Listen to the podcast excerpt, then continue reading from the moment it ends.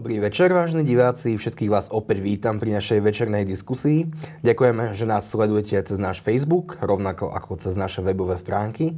Všetkých vás vítam. Naša dnešná téma opäť súvisí s pandémiou COVID, ale úplne iným spôsobom. To, akým spôsobom pracujeme, sa mení, mení už stáročia, ale možno práve momentálna situácia akcelerovala niektoré masívne zmeny vo všetkých sektoroch, a niektoré sektory boli na tieto zmeny pripravené viac a niektoré menej. Dnes sa budeme primárne baviť o, o svete IT, ktorý je jeden z najfascinujúcejších a najrýchlejšie sa rozvíjajúcich sektorov na svete. Ovplyvňuje naše každodenné životy a naše každodenné aktivity.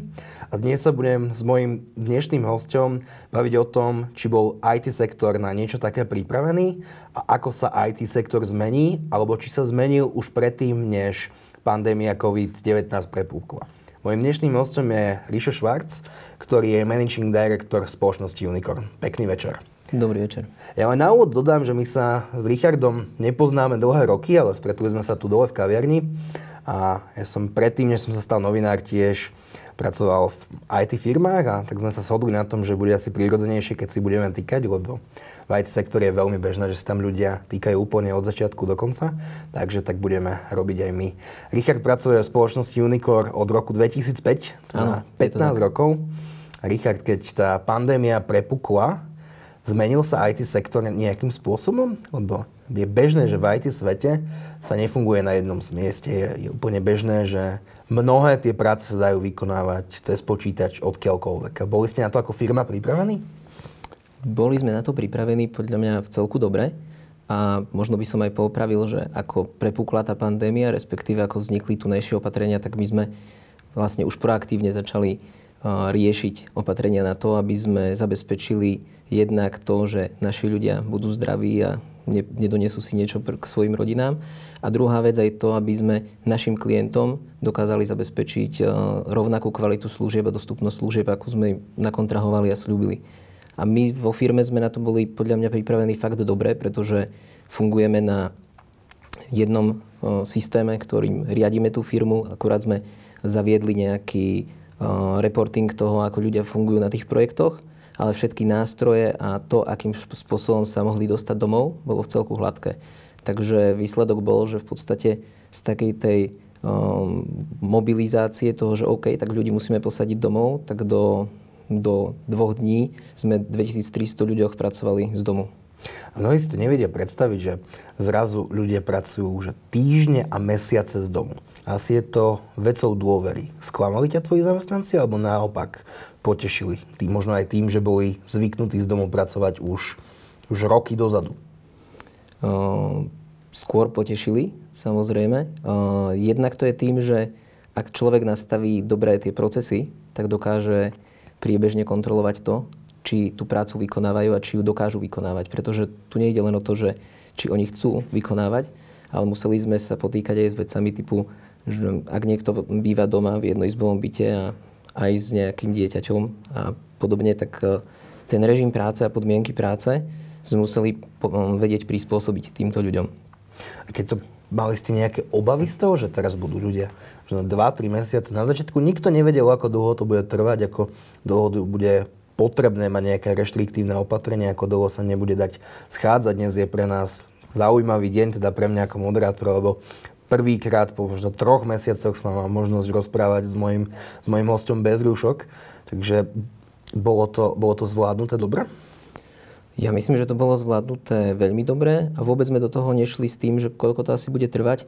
Išli sme fakt do toho štýlom takým, ktorý ja pokladám v, v rámci nejakých krízových opatrení za ten správny, že človek si povie, že čo musí v najbližšom týždni, dvoch robiť, nastaví tomu svoje očakávania a nepozerá možno úplne zbytočne, čo bude o dva mesiace. Jednoducho proste vedeli sme, že chceme zabezpečiť e, funkčnosť firmy, dodávku pre klientov a prácu pre našich ľudí. A tomu sme všetko podriadili. Takže čo je, čo je možno ešte zaujímavé z tohto pohľadu, tak e, produktivita práce na niektorých projektoch niektorých ľudí vzrástla. Hm.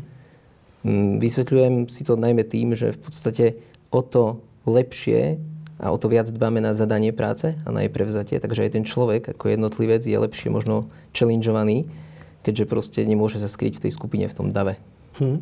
Kríza občas prináša cez krízu niekedy podarí spraviť, že obrovský progres a aj veľké reformy v politike, v ekonomike, v čomkoľvek. A je toto pre IT sektor taká zmena v tom zmysle, že ste sa napríklad zamysleli, že na čo vlastne platíme tie kancelárie, keď máme mnoho kancelárií, vrážame do toho asi tisíce, možno 10 tisíce eur mesačne a zamysleli ste sa nad tým, že a potrebujeme ich, alebo to budeme riešiť nejak inak. Neukázalo sa vlastne to, že tí ľudia dokážu pracovať úplne z domu, sú tam vo svojom pohodlí, pracujú asi v business hours, ktoré si oni trochu prispôsobia, že je toto budúcnosť nie len IT sektora, ale budúcnosť pracovného trhu? Ja si myslím, že každý sa nad tým zamyslel a možno parafrazujúc ešte spomeniem ten, ten vtip, ktorý koloval teraz, že e, kto je najlepším nositeľom tej digitálnej transformácie v firmách, či CIO, CEO alebo niekto. Bolo tam uvedené, že COVID, takže asi, asi presne to, že e, ten vírus to urýchlil, urýchlil to zamyslenie sa nad tým. Na druhú stranu som presvedčený, že nejaká forma práce aj v ofisoch ostane, pretože sme tvorí spoločenské a myslím, že na, na každom vidno trošku inak, že už mu to napríklad lezie krkom, alebo sú ľudia, ktorí fakt akože teraz boli aj zavretí s deťmi doma a proste sa im ťažšie pracovalo, alebo sa striedali v rámci režimu a podobne. Ale zasa veľmi veľa ľudí si z toho neslo to, že sa im zlepšil work-life balance, pretože si môžu naplánovať to, že si dajú cez obednú pauzu výlet na bicykli a niečo hmm. podobné. Ušetria kvantum času cestovaním a, a všetky podobné aspekty ale možno ani nie len IT, ale všetci naši klienti aj z bankovníctva, z energetiky, tak všetci sa nad týmto zamýšľajú. A myslím si, že to zase prinesie prácu aj IT. Práve to, že vytvoriť podporu toho, ako zdieľať pracovné miesta, ako zabezpečiť Zdieľať to. pracovné miesta v zmysle, že by si, ja neviem, x firiem prenajalo jeden nejaký share desk alebo share, uh, šerovací, teda spoločný, spoločný priestor a tam, tam by si riešili svoje meetingy a, a podobne. Akože možno, možno forma coworkingu je vhodná pre nejaké sektory, pre nejaké určite nie. Typicky ako banky, ktoré majú svojich uh, ľudí na risku kontrolingu, by toto nechceli ale u našich klientov, viacerých klientov teraz riešime napríklad rezervácie pracovných miest v rámci oddelení a potom nejaké shared miesta, ktoré môžu využívať. To nám vysvetlí, to, to je veľmi abstraktné. Pre nejakých klientov vašich riešite rezerváciu pracovných miest, akože ofisov, kancelárií a tak? Áno. Tak predstav si mm, banku, ktorá má momentálne na svojej centrále 800 ľudí a prišli na to, že síce pôvodne si mysleli, že nejaké percento ľudí by chcelo robiť z domu a boli tomu takí polootvorení a mm, polouzavretí práve kvôli nejakým riskovým politikám a podobne. Riskovým v zmysle, že uh, bezpečnosť práce, bezpečnosť softvéru? Alebo uh, aj bezpečnosť práce, ale najmä aj bezpečnosť uh, dát, ktoré, s ktorými tí ľudia pracujú. Je iné, že robí náš vývojár napríklad s nejakým zdrojovým kódom, kde nie je to um, nejaké uh, potenciál špeciálny úniku nejakých osobných údajov. GDPR ešte nedávno podobne horúca téma ako teraz COVID, ale samozrejme už momentálne nie až taká horúca.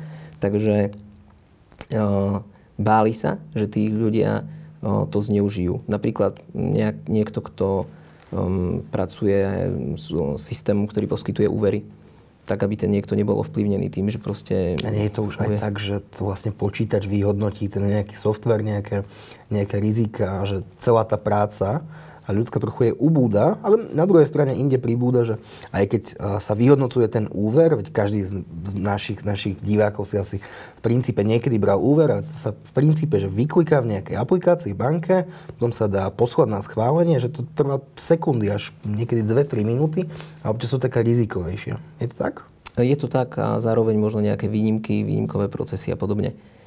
Ale teda tí naši klienti došli k tomu, že nechcú takéto malý obnos práce, ale tých ľudia preferujú pracovať z domu a zároveň oni im to chcú dožičiť. Takisto ako my našim pracovníkom chceme došičiť, aby mohli robiť e, čo najviac z domu do tej miery, do aké je to um, vhodné a zdravé aj pre, pre nich samých.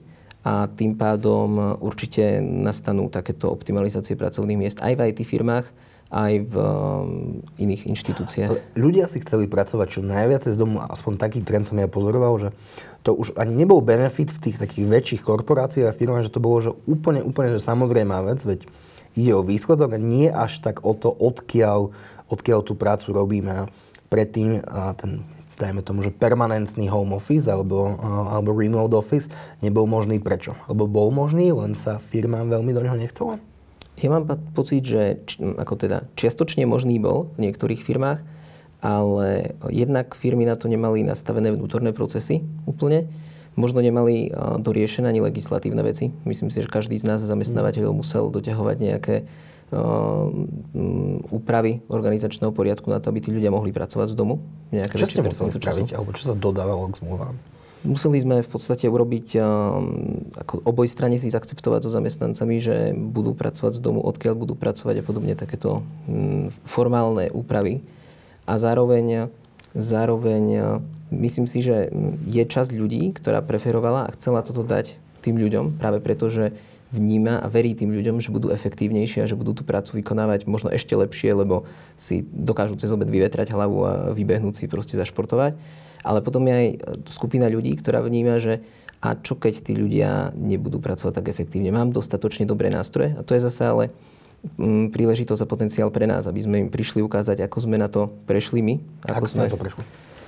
Postupne. To sa asi nestalo, že v marci a nie vo februári vy ste na to museli prechádzať asi roky postupne, kým sa si vybudovali procesy, možno vybudovali nejaký software, controllingové systémy, tak skús popísať, že ako ste na tom pracovali, lebo to bol asi dlhodobý projekt. Áno, dlhodobým projektom je to, že my máme jeden veľký informačný systém, ktorý e, podporuje všetky procesy v tej firme a na ktorom, na, tej, e, na tom informačnom systéme, respektíve na architektúre, ktorú sme vyvinuli, dokážeme veľmi efektívne a rýchlo urobiť zautomatizovať, e, zdigitalizovať akýkoľvek proces.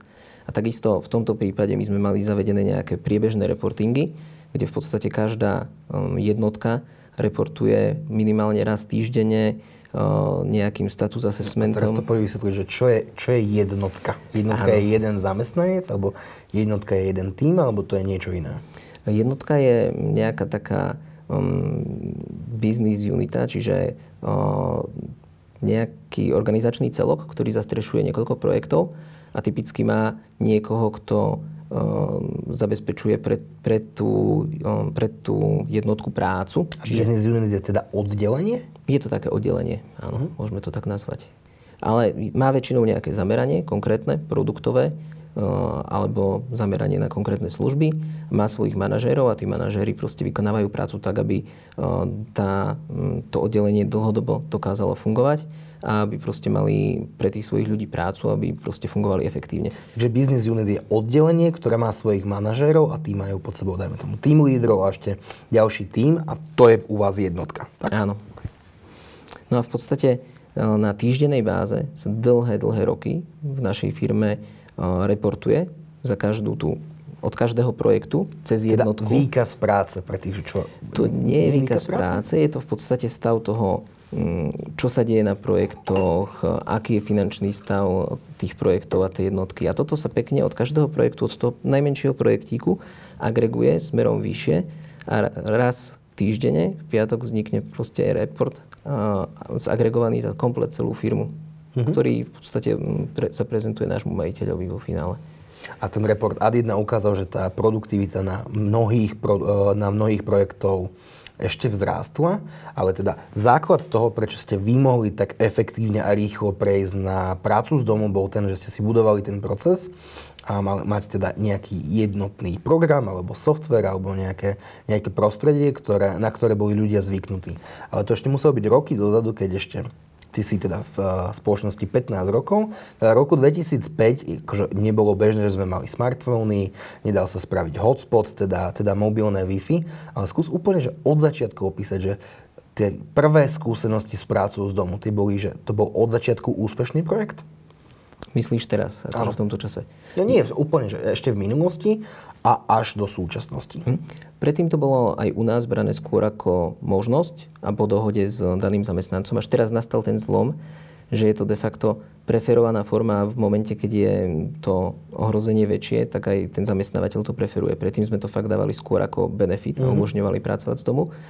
Ale tým, ako tá firma dokáže efektívne riadiť a dohliadať tú prácu, tak eh, vnímam, že sa to nepotýkalo so žiadnymi vážnymi ťažkosťami ani od tej histórie.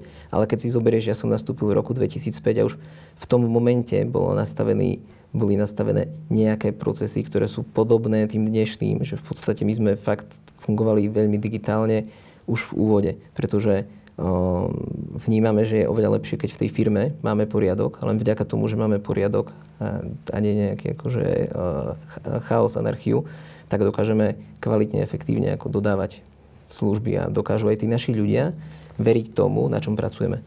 Typicky akože pre mňa je veľmi dôležité, že v každej, v ka, na každom projekte každý ten človek tuší, že čo ten projekt e, má dodať pre toho klienta a hlavne čo má tomu klientovi priniesť. Čiže nie je to o tom, že on tam má naprogramovať nejaký kúsoček kódu, ale on by mal fakt vedieť a tušiť zmysel toho, čo to prinesie pre toho klienta. Len vtedy dokáže do toho dať tak aj trochu od, od duše a toho odhodlania, ako to proste robí. Sa ešte v minulosti, hlavne v roku 2018-2019, sa rozprával s mnohými manažermi, s ktorými som spolupracoval ešte, ešte v IT. A nie len IT sektor, ale všetky sektory trpeli šialeným nedostatkom kvalitných ľudí, ktorých mohli mohli hneď zamestnať. A vy trpíte rovnakým problémom alebo, alebo nie? Hm, tvrdiť, e, tvrdiť, že ten problém neevidujeme, by asi nebolo správne. Na druhú stranu nechceme byť tí, ktorí ako hovoria, že takýto problém existuje a ponosujú sa na ňo, ale snažíme sa hm, tomuto výsť akože naproti. Už len to, že keď si to zrátaš, tak e, ja som takisto začínal v Unicorne pracovať ešte ako študent a tiež som prešiel hatchery programami, ktoré de facto dokážu zobrať e, študenta, ktorý má nejaké základné znalosti, dokážu ho pripraviť na tie projekty, čiže dokážu ho vyškoliť najprv a potom ho zaradia na nejaké interné projekty a podobne. Takže dlhodobo sme týmto fungovali. V roku 2007 sme založili vlastnú univerzitu, uh-huh. ktorá funguje dodnes a má vyše 400 ľudí. A napríklad tu na Slovensku, ak sa na to pýtaš, tak e, sme úspešne rozbehli program Work and Study, kde v Prešove naši kolegovia zároveň študujú našu univerzitu, dostávajú, dostávajú vlastne hradené štipendium a zároveň môžu pracovať na projektoch. Takže týmto si odchovávame tých ľudí už od stredných škôl. Ale praví, že ste v roku 2007 založili univerzitu. Si máme ako predstaviť, že ja sa prihlasujem na nejakú Unicorn University, z ktorej dostanem bakalársky titul, alebo to funguje nejak inak?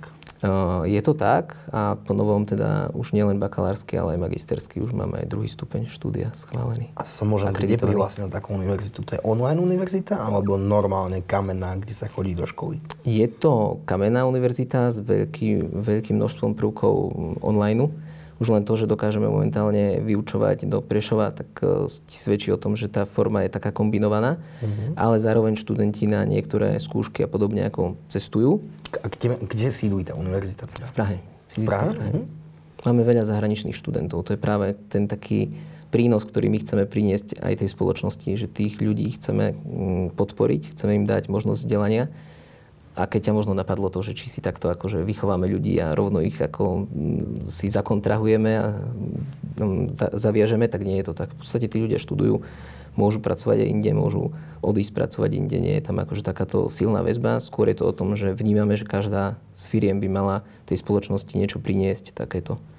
No a vy ste to, teda založili ste univerzitu a to je v princípe, že jednak je to asi aj podnikateľský subjekt, ale asi to bolo preto, že ste z tých škôl nedostávali takých ľudí, ktorí by zodpovedali vašim potrebám? No, čiastočne áno. Čiastočne sme videli, že počet ľudí, ktorí končia IT-čkové odbory, je nízky. A zároveň možno nevideli sme dobré odzrkadlenie toho, čo sme my do tej spolupráce s niektorými školami toho času dávali, aby sme dokázali ov, ako ovplyvniť alebo vysloviť ako zamestnávateľia to, že tí ľudia by mali byť trošku možno taký komplexnejší. Mm-hmm. Čiže nemal by to byť proste čisto ten kóder ajťák, pretože mm, to naše vnímanie je, že ten kóder ajťák sa dokáže de facto aj na strednej priemyselnej škole naučiť programovať a mm, robiť ten zdrojový kód na základe jasného zadania a, a dodať jasný výstup. Ale skôr, aby to boli proste ľudia, mm, tí inžinieri, ktorí vymyslia to riešenie, ktorí ho navrhnú. A tým pádom ten človek by mal napríklad rozumieť aj IT, ale aj ekonomii čiastočne, alebo dátová analytika a podobne. Takže tie naše odbory sú v tomto trošku iné, ako sú možno tie štandardné odbory. A máte strednú školu? Nie, máme, máme vysokú školu, toto Unicorn University, ale na stredných školách sa snažíme tiež fungovať a podporovať to vzdelávanie. Máme na nich svoje predmety, napríklad aj v Prešove a Prešovskom kraji sa mm-hmm. snažíme takto ako spolupracovať so školami. Čiže vyučujeme na stredných školách, pomáhame im v oblastiach ako projektové riadenie, analýza, aby, prost, aby tí študenti mali reálne skúsenosti, ktoré ako si dokážu zažiť práve takto. A vo finále vnímam, že aj tých učiteľov, ktorí s nami spolupracujú, tak aj týchto čiastočne potom posúva. A ako teda ponecha, rozumiem, ako pravdepodobne prebieha, prebieha výučba na vysokej škole, teda na našej univerzity, ale ako to prebieha na tých stredných školách? Vytipovali ste si nejaké stredné školy vopred a potom ste si museli ešte dovzdelať alebo vyškoliť učiteľov a následne začať sáňať svojich žiakov? Nie, je to tak, že v podstate na vybranom predmete, ktorý spadal do toho portfólia, tak vznikne spolupráca v zmysle riaditeľ danej školy mm, a my sme partnersky už fungovali predtým s tou školou a mm, má, v takej veľkej firme, ako sme my, nájdeš ľudí, ktorí majú ukončené aj PhD alebo aj pedagogické vzdelanie, takže využívame práve primárne takýchto ľudí, ktorí akože dokážu prepojiť aj tú výučbu pre stredoškolákov s tými skúsenostiami, ktoré majú aj z pedagogickej praxe a aj z uh, IT-čkovej praxe. A aké predmety tam teda tí žiaci majú? Teda tie doplnkové, alebo je to v rámci informatiky? No, je to v rámci, ako typicky napríklad na elektrotechnickej priemyslovke, v rámci predmetu, ktorý sa zaoberá projektovým riadením, analýzou a podobne. Takže takéto predmety. A majú študenti o niečo také záujem? Alebo ich musíte naháňať a prosiť, že poďte sa to učiť? Uh, majú záujem, o tom svedčí aj to, že tá spolupráca je už dlhšia a z tej spolupráce a z toho, ako tá spolupráca de facto pre obe strany dávala zmysel, tak vzniklo napríklad aj to, že na úrovni kraja sme vytvorili súťaž pre stredné školy, pre stredoškolské týmy, kde my poskytneme našu technológiu. To je zase, zase to, nad čím, nad čím je postavený ten náš systém a nad čím budujeme aj systémy pre iných klientov. To je fakt ako architektúra, ktorú sme vytvorili je primárne z open source komponent, máme ju overenú a dokážeme v jednotkách dní vytvárať riešenia. Takže túto architektúru a tieto komponenty im dáme k dispozícii, my dáme im k dispozícii mentorov. Každá tá stredná škola si vytipuje týmy a povie si, čo by chcela si vytvoriť. Napríklad, že chceme si vyrobiť novú web stránku, mm-hmm. ale takú web stránku nie, že teraz eh, klasickú, klasickú HTML, ale uh, inteligentnú de facto tú stránku, ktorá môže mať zaintegrované komponenty ako, ja neviem, rozvrh hodín rezervácie obedov a podobné veci. A to si tí študenti zoberú, my im dáme tutorov, to si vyskúšajú, týmto aj súťažia a zároveň sa oveľa viac presvedčia o tom, že čo to znamená IT. Lebo podľa mňa roky, rokúce, čo pôsobím v IT, najväčšie nedorozumenie nastáva u niektorých ľudí aj na stredných školách, ktorí si myslia, že IT je len to, že sadnem za počítač a teraz celé dni programujem. A ono to fakt o tom je. Proste to je, to je odbor, ktorý zahrňa aj tých ľudí, ktorí robia tú biznis analýzu, ktorí vo finále akože nemusia vedieť programovať, ale musia vedieť, aké sú princípy za tým. Čiže musia tomu rozumieť. Presne tak. A nie je taká budúcnosť, lebo to je jedna z polemík napríklad v školstve je, že jedna z možných budúcností je, že tie firmy naozaj si začnú vychovávať tých svojich budúcich zamestnancov úplne od strednej školy, teda prvý ročník, tak to má tie detská až nejakých 13-14 rokov, 15, približne tak. A je taká budúcnosť, že tá univerzita že už ani nebude až tak potrebná, že vy si tých žiakov a študentov vychovávate na toľko, že potom ich rovno zamestnáte a tam ich dovzdeláte v tých zvyšných veciach? Mm, ak sa pýtaš možno tak na môj názor, tak ja si myslím, že stredné školy by mali trošku do, doplniť možno tie odbory tak, aby dokázali vychovať fakt napríklad tých programátorov, ľudí, ktorí chcú, chcú si naprogramovať ten zdrojový kód, ale nechcú mať nejaký širší rozhľad. Ale tie univerzity budú naďalej potrebné na to, aby veľké integrované systémy, ktoré dodávame pre napríklad prenosové sústavy elektrizačné a pre nadnárodné burzy elektriny a podobne, tak aby dokázali takéto systémy navrhnúť. Lebo tam to nie je o tom, že dokážem uh, urobiť procedúru a dokážem urobiť uh, cyklus a podobne naprogramovať, ale tam musia tí ľudia rozmyslieť vzťahy, navrhnúť integrácie. Tam, tam v podstate fakt treba ten z môjho pohľadu vysokoškolský rozhľad. Mm-hmm. Že vy ste viac menej vstúpili do, do toho duálneho vzdelávania, o ktorom o ktorom sa tak často hovorilo, že práve to je potrebné a že firmy a trh práce bije na popolách, že firmy by mali byť užšie spojené s tými strednými školami. A vy tým ukazujete nejaký trend? Pridal sa ku vám, pridali sa ku vám ďalší partnery? Um, sú ďalší partnery, ktorí takto fungujú a vnímam, že v tom IT je to zase trošičku iné, pretože väčšina firiem, keď tak skôr takýmto štýlom podporuje tej školy, že to duálne vzdelávanie už má zase tak veľa tých rôznych podmienok a obštrukcií, ktoré tam sú potrebné, aby sme ich splnili, že je to príliš pritiahnuté za vlasy, ako keby pre ten segment a tým pádom sa snažíme ukazovať trošku inú cestu. Asi to isté ako s tou univerzitou, keď si sa pýtal, že jednoducho vnímali sme, že ten štandard sa týmto neupraví a Niekedy je dobre prísť s niečím alternatívnym a nehovoríme, že to je to jediné správne. Ale funguje to. No a roky počúvame o tom, že máme nedostatok ľudí v IT sektore a že to treba urgentne a hneď riešiť. A už včera bolo neskoro. A vy dostávate dostatočnú podporu v, od, od krajov, miest a od, od vlády v tom, aby vám pomohli týchto ľudí vychovávať? Nemyslím si, že dostávame podporu. Myslím si, že väčšina firiem, ako tak sledujem to, to odvetvie, tak funguje podobne ako my, že snaží sa pomôcť spoločnosti a pomôcť aj, aj sami sebe vo finále. Um, myslím si, že veľmi dobrou podporou by bolo napríklad to, aby uh, sa aj niektoré tie systémy a niektorá elektronizácia, ktorá beží momentálne, uh, zadala práve takto firmám v kombinácii možno so školami ako, lebo sú projekty, ktoré sú nosné a na ktoré nedokážeš dať študenta samozrejme. Ale sú projekty, ktoré sú také, uh, nazvime to, že nice to have, že bolo by dobré, keby sme to urobili pre tých ľudí. A myslím si, že práve takouto formou ako aj my spolupracujeme a to, aby som nehovoril teraz, že máme svoju univerzitu a na ostatné akože nechodíme spolupracovať, tak napríklad tu s fakultou informatiky máme dlhodobú spoluprácu, kde my zadáme nejakú prácu, zase nejaký modul a vznikajú z toho nejaké riešenia, produkty. A myslím si, že to by bolo super, keby štát dokázal prísť k tomu, že nejaké takéto časti sa, sa zadávajú tak, takým, takejto spolupráci. E, chápem, že je to tak v, t- v tých našich podmienkach, ako to je momentálne nastavené, v celku ťažké, ale treba začať robiť tie kroky si pamätám, že takých možno 15 rokov dozadu, keď sme začali mať také prvé trochu inteligentnejšie telefóny, tak sme boli úplne hotoví z toho, že to má, že to má fotoaparát.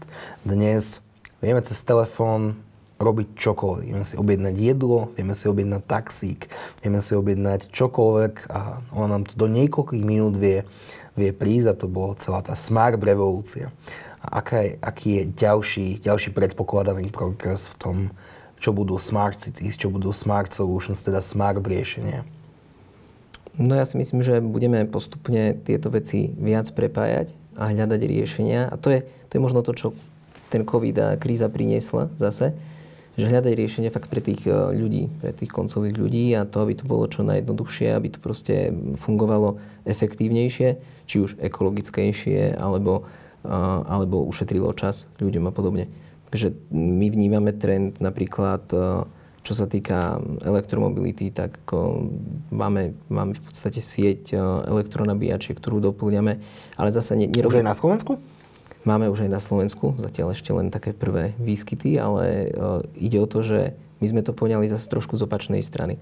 Že nie, že teraz vybudovať nejaké nabíjačky, ktoré sú voľne rozhodené a a ty ideš si nabiť na jednu, musíš si nainštalovať jednu aplikáciu, na druhú druhú aplikáciu, na tretiu tretiu aplikáciu, ale máme... naozaj tak je, že keď mám neviem, nejaký elektromobil, že musím mať mnoho aplikácií, aby som si na rôznych nabíjacích staniciach vedel nabiť svoje auto? Áno, je to tak, respektíve... To je trochu bizarná, nie? Ehm, je, ale tak akože je to asi logické, logický krok toho, že keď sa začali vznikať prvé tie nabíjačky a prvé siete, tak tie siete mali nejaké svoje, o, svoje ovládanie, nazvime to.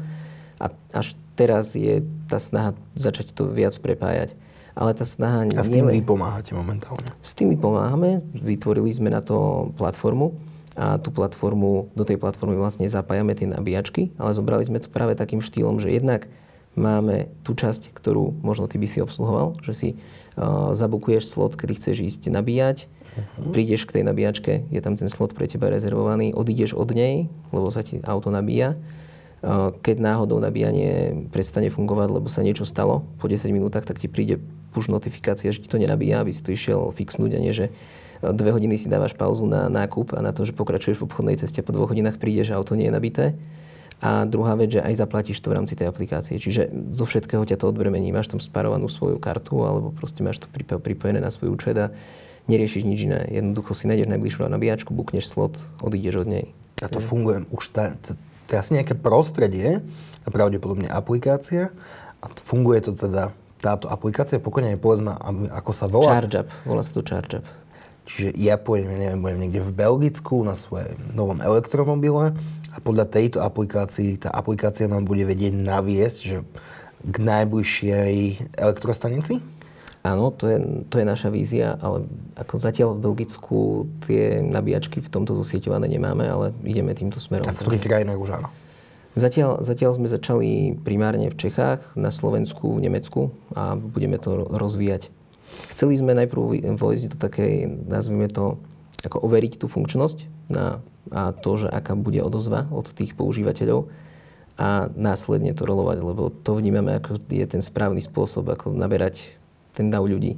Ak Aký je feedback od zákazníkov?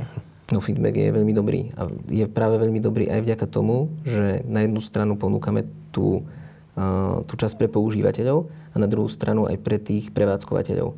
Čiže keď ty sa rozhodneš, alebo nejaká budova, že chce elektrostanicu, tak my im dáme aj tú časť, ktorá im ovláda tú elektrostanicu, meria, meria sleduje im spotrebu, dokážu na nej upravovať uh, sadzby a, a vy im dodáte fyzicky alebo softverovo?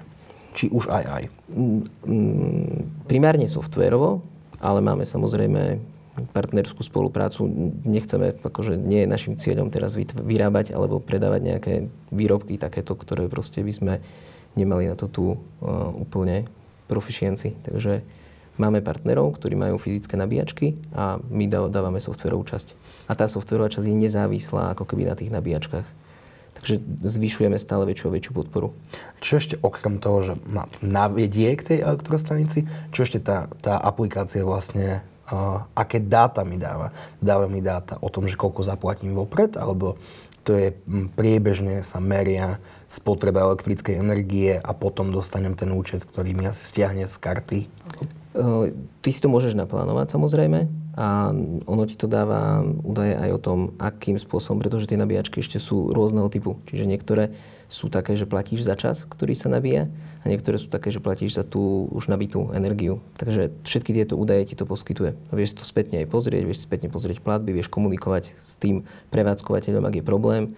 Čiže ak prídeš k nejakej stanici, tak uh, dokážeš to riešiť. Čiže teda, vopred viem, a vopred viem, koľko zaplatím, alebo nie? No ak, ak si ty naplánuješ, koľko chceš nabiť, tak vieš, ale ako my zase to prepojenie na auta, to je zase nejaká iná vec, ktorú riešime. A riešime to s rôznymi výrobcami, ale kým, kým nemáme to prepojenie, že vieme, koľko tvoja baterka ešte potrebuje, tej mhm. šťavy, mm-hmm. tak to ti nevieme akože predvídať zatiaľ. Čo má obsahovať dobrá aplikácia? A nie len, nie len v elektromobilite, ale celkovo. Aké funkčnosti sú momentálne preferované na, na trhu s aplikáciami a so, so softverom? Ja si myslím, že v prvom rade dobrá aplikácia by mala byť taká, že mala by byť no, pr- plne responsívna, ale na druhú stranu veľmi intuitívna. Čiže nemalo by to byť o tom, že ty si niečo nainštaluješ a budeš 15 minút skúmať, kým to rozbeháš. Malo by to byť o tom, že nainštaluješ a ty väčšinou štatistiky hovoria, dávaš takých 10-15 sekúnd, alebo možno aj menej tomu, že či to začneš používať, alebo to vyhodíš. Takže musí to byť fakt akože uh, veľmi intuitívne, veľmi uh, prospešné pre teba. Musí to byť plne responsívne, musí to mať aj pekný ten face spoločnosť Unicorn ona neoperuje len v Československu, ale aj v rôznych kútoch sveta. Myslím, že máte nejaké pobočky na Ukrajine. Kde všade podnikáte? Máme momentálne 23 vývojových centier, ako Čechy, Slovensko, Ukrajina, ale máme aj branch office v Holandsku a v Norsku.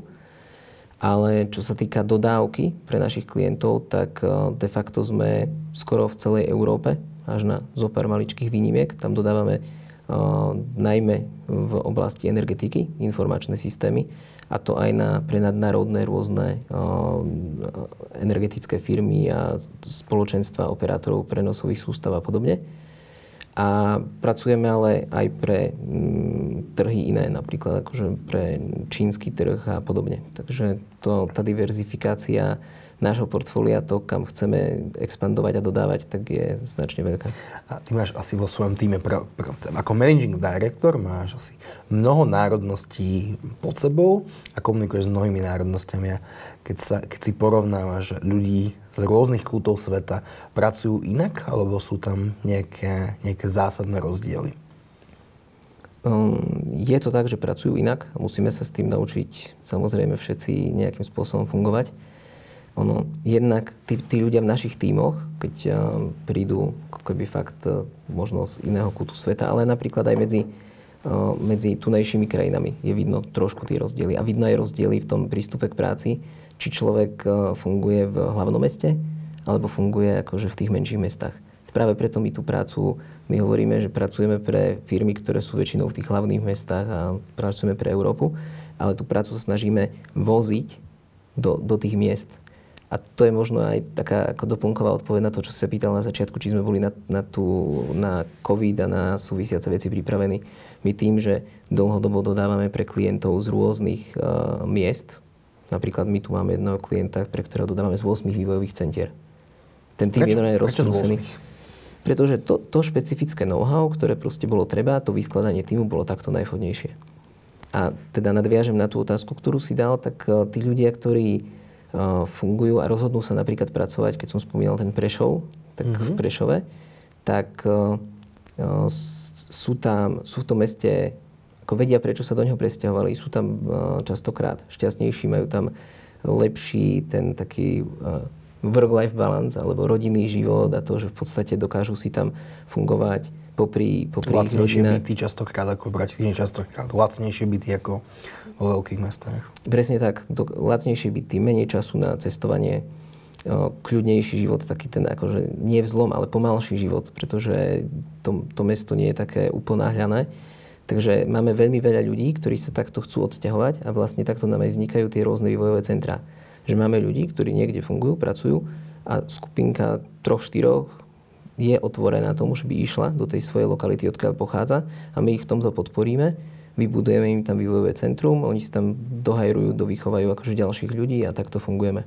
A my práve na to, aby sme takto dokázali fungovať, čo už fungujeme zo pár rokov z rôznych vývojových centier, tak sme tie procesy museli mať na to pripravené, aby sme tam vedeli zadávať tú prácu, preberať, dať ju dokopy proste a vytvoriť Či myslíš, že aj budúcnosť, súčasťou budúcnosti bude aj to, že ľudia sa vďaka IT svetu a vďaka, vďaka tomu, že už naozaj nie je potrebné niekde byť fyzicky, budú stiahovať späť to možno do domovov, alebo kde, kde vyrastali, alebo sa budú ešte viacej stiahovať do iných krajín. A je tak, taká je budúcnosť? My ten trend vnímame. Je otázkou, že či je to trend v IT, pretože v IT je veľa ľudí, ktorí sú uzavretejší napríklad a o to viac akože preferujú sa taký ako návrat k prírode, aj keď akože samozrejme nie, že teraz budú beža, behať um, po divočine, ale že idú do kľudnejšieho mesta, idú napríklad sa presťahujú niekde, kde v zime môžu vybehnúť na zjazdovku, ráno si zaližujú dve hodiny o 10. proste sadnú na konferenčné hovory, začnú robiť to, čo majú a po obede ešte si môžu akože vybehnúť niekam von a podobne. Takže tento trend vidíme na skupine ľudí a zase, tak ako sme to videli pri univerzite, tak aj tu sme sa rozhodli, že to podporíme a v podstate nám to prináša ovocie. Dúfam, že to vám to bude prinášať stále ovocie aj v budúcnosti. Ďakujem veľmi pekne, že si prišiel. Myslím, že to bola veľmi zaujímavá debata.